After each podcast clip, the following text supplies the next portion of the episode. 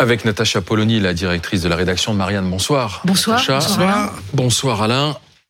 à travers nos, discussions, on a bien entendu à la volonté de mobilisation. Le sondage de Bernard Sananès démontre que les Français sont contre cette réforme, qu'ils la trouvent injuste. Euh, on verra l'ampleur de la contestation demain, mais c'est le pari à qui tout double du président de la République, ce qui va se passer dans les prochains jours. Oui, c'est le pari, c'est-à-dire que euh, ça n'est pas simplement un qui tout double, c'est le qui tout double, c'est de ce qui tout double que dépendra en fait, euh, dépendront les, quatre années qui restent. Euh, dans, dans, cette histoire-là, pour Emmanuel Macron, c'est à la fois toute sa conception des réformes et toute sa conception de l'économie qui est derrière cette réforme des retraites. Pour les syndicats, c'est un mouvement d'unité comme on n'en a pas vu avec cette intensité depuis des décennies. Donc c'est vraiment un, moment qui est un moment très particulier. Et demain, ça va être évidemment énorme. Il y aura beaucoup de monde, il y aura beaucoup de grèves. Le million Le million? Oh oui, je crois. C'est l'objectif en tout cas de la CGT. Oui, la CGT dira peut-être trois demain soir. Euh, mais mais euh, c'est un prologue. Demain, c'est le prologue. C'est le prologue d'un mouvement qui va durer et, et d'une bagarre qui va durer entre six et huit semaines. Donc, euh, au fond, il me semble, euh, pour euh, les syndicats, leur force, c'est leur unité. Est-ce qu'elle tiendra? Est-ce qu'elle mobilisera? Est-ce qu'elle est-ce acceptera de faire passer toutes les difficultés qui se parce que quand on fait grève et qu'il y a beaucoup d'inflation, ça pose quand même des problèmes immédiats. Et, et pour, je dirais, pour Emmanuel Macron, le gouvernement et sa majorité, bah c'est la durée. L'arme, c'est la durée. C'est l'unité contre la durée. C'est d'ailleurs, en fait, toute l'absurdité de la situation dans laquelle on est. En effet, c'est un qui tout double de, qui, une fois de plus, n'a aucun sens, mais Emmanuel Macron s'y est mis tout seul. Alors, il y a le, la dimension immédiate, à savoir, en effet, ce qui aura lieu demain, ce qui va avoir lieu dans les semaines mmh. qui viennent, puisque euh, demain, ne va finalement pas dire grand-chose. On sait très bien qu'une manifestation, si énorme soit-elle, ne change rien. Mm. Ce sont les, grèves, les grèves continues qui changent mm. quelque chose, sauf en effet cas exceptionnel. On se souvient par exemple du mouvement sur le, en effet, Philippe Corbet d'ailleurs le citait juste avant euh, à l'antenne, le mouvement sur le CPE qui était assez particulier, mais on sait bien que c'est la, grève qui épuise. C'était des jeunes, surtout. Bien sûr, et c'était des jeunes. Et ça aboutit à une absurdité, c'est-à-dire que, en effet, mm. certes, ça a supprimé le CPE, mais le CNE, le contrat de nouvelle embauche, qui aurait pu être intéressant. Enfin, non, c'est d'ailleurs l'inverse. Je, je mélange. Donc, on a supprimé la mauvaise loi pour faire pour euh, non, puis surtout, il y a eu quand même la décision absurde de dire la loi est votée, mais elle, est promulguée, mais, elle ne sera pas appliquée. Ce qui est quand même, alors là, le monde à l'envers. Hein. Juste une chose, donc il y a cette question-là avec la question que va poser le, la gêne pour les Français face à une grève, face à, au risque de violence dans les manifestations. Et c'est tout ça qui peut faire basculer l'opinion d'un mmh. côté ou de l'autre. Mais la vraie question, c'est pourquoi Emmanuel Macron se met dans cette situation de qui tout double? Pourquoi est-ce qu'il joue vous avez raison de le dire, la suite de son quinquennat sur une réforme absurde, alors qu'il y a ah, des enjeux mille fois plus importants, alors qu'il y a des enjeux mille fois plus importants qui devraient hmm. mobiliser le pays actuellement, c'est-à-dire la façon dont la France va peser notamment sur euh, les marchés de l'énergie, c'est-à-dire sauver hmm. ses entreprises ou les laisser couler. C'est là-dessus qu'il devrait être Emmanuel Macron. Il préfère faire une réforme qui apparaît comme injuste. Pourquoi?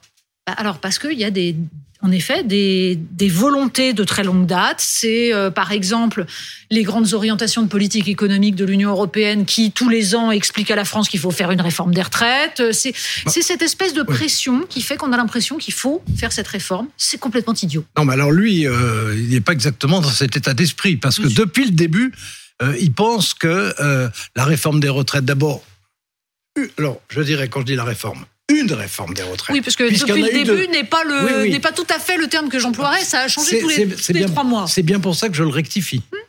Euh, donc une réforme des retraites, il pense que c'est à la fois euh, dans sa tête la préservation du système des retraites euh, à moyen terme. Non, ben c'est ce que lui pense. Non, il le pensait pas en 2017, il ne le pensait plus en 2021. Si, si, oui, non, non, si, si, si, si, en, en, en, 2017, dans son livre, il y avait euh, déjà l'idée de la réforme universelle par points. Mais justement, mais, pas, justement pas cette réforme-là. Je suis d'accord, c'est ce que j'ai dit. Mais... C'est la, la, mais la réforme, il a proposé la réforme par universelle par points le Covid l'a bloqué net. Non. Il a été abandonné. Elle a été abandonnée. Pardon, Alain, mais ce n'est pas ça qui s'est passé. Emmanuel Macron est élu en 2017 en disant qu'il n'y a pas besoin de réforme. il propose une réforme universelle par, par qui serait, qui serait passée parce que la CFDT était d'accord. La droite et Édouard Philippe poussent pour un âge, un âge pivot qui, du coup, empêche la réforme de passer parce que la France entière est contre et qu'on a des mouvements sociaux énormes. Et là, Emmanuel Macron revient avec cet âge pivot alors, et en ayant abandonné la part importante et, intéressante d'une réforme à point. Et c'est présenté et voté, puis bloqué parce qu'à ce moment-là, arrive le Covid, que c'est suspendu et qu'on passe à la réforme actuelle qui, dans son esprit, sûrement, est euh, un moindre mal. Pas ce qu'il aurait voulu, mais un moindre mal. Mais euh, d'un côté, il y a ceux qui considèrent que, d'abord, que les retraites ne sont pas en péril et donc que rien ne presse. Bon, alors ça, moi, je suis pas d'accord, mais enfin, c'est une thèse qu'on entend aussi. Et puis, d'autre côté, quelle est la moins mauvaise des méthodes à utiliser? Mais pour Emmanuel Macron, ce qui concerne les retraites, ça n'est que un élément d'un dispositif général avec son raisonnement. On le partage, on le partage pas, mais il a, il a son raisonnement. Et après tout, il l'a expliqué mais à de nombreuses reprises, qui est euh, le travail, la croissance, euh, l'emploi donc euh, et l'augmentation. Non, mais c'est un ensemble. La question, la question Natacha Alain, c'est Emmanuel Macron joue-t-il à, à, qui tout double? Ah bah oui. Oui, mais quand on joue à qui tout double, même à l'école, on quitte, on s'arrête. Et double, on gagne et on continue. D'accord, mais si c'est kit, qu'est-ce que c'est le kit pour Emmanuel Macron? C'est je retire la réforme? C'est ça le non, En fait, il ne peut pas retirer la réforme, tout simplement parce que de toute façon, vous avez une pression de l'ensemble du système économique, de l'ensemble des décideurs pour dire qu'il faut une réforme des retraites. Pourquoi? Parce que s'il n'y a pas cette réforme des retraites, la France apparaît comme un pays qu'on ne peut pas aligner sur les critères des autres pays européens et on considère du coup que ce n'est pas un pays fiable. Ça fait 15 ans que les dirigeants français expliquent en gros on va faire toutes les réformes qui nous sont demandées par l'Allemagne, par Bruxelles et en échange on aura peut-être droit à quelque chose. Moralité, nous sommes dans une situation où l'Allemagne est en train de jouer sa carte et de tuer les entreprises françaises à coût d'énergie chère et pendant ce temps-là tout ce qu'on fait c'est une réforme des retraites absurde qui ne servira à rien. Je ne vois pas l'intérêt. Ça, c'est votre thèse. Maintenant, il y a aussi Je ne suis pas la seule à, penser cela. Et il y a des gens, non, non, des dirigeants de très grandes entreprises actuellement qui sont Il y, a une chose qui me fascine quand même au milieu, de, non pas de cette discussion spécifique, mais du débat en ce moment, c'est que euh, le fait que tous les autres pays l'aient fait et que la France ait par-dessus le marché le système de retraite qui est non pas idéal, mais euh, le moins mauvais possible à un moment donné en ce qui concerne les pensions. Euh, l'idée qu'on réfléchisse autour de ça, en se disant euh, pourquoi est-ce qu'on a ce système-là, pourquoi est-ce que tous les autres font autre chose, franchement, ça, ça, mérite, ça mérite un débat. Est-ce que c'est la seule réforme qu'on peut faire? Ça mérite un débat. Non, mais si on pense pourquoi on n'augmente pas la CSG sur les sur les hautes retraites, par exemple, pour ah, bah élargir pour élargir l'assiette de cotisation. Ah, vous toucher aux, retraités, c'est un tabou. Ah oui, pardon, attention. Vous êtes l'expression idéale bien entendu très organisée et s'exprimant très bien, mais l'expression idéale de la France, c'est-à-dire il y a un problème, fiscalité. La non, réponse, pas, non, pas fiscalité, Alain, égalité, justice. justice, c'est la même chose. C'est justement pour créer de l'emploi. Ça n'est pas égalité, c'est égalitarisme. ça n'est pas la même chose. Aujourd'hui même dans le monde un économiste qui explique, ben voilà, vous l'avez lu, bah ça ne me semble pas idiot, c'est une des solutions, il y en a plein d'autres. Dans, notre sondage, pardon, sur cette question, dans notre sondage très intéressant, Bernard Sananès avec Elab a posé la question aux Français, faut-il mettre à contribution les retraités, peut-être les retraités les plus aisés? 81% des Français sont contre.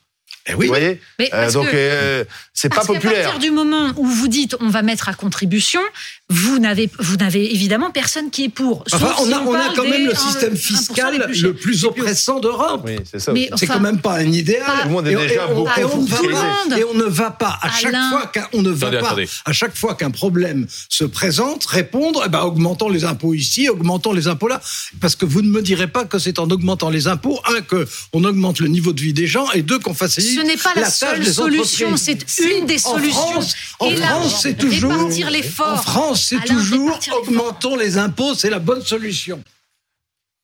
Euh, Alain Duhamel, Natacha Polony,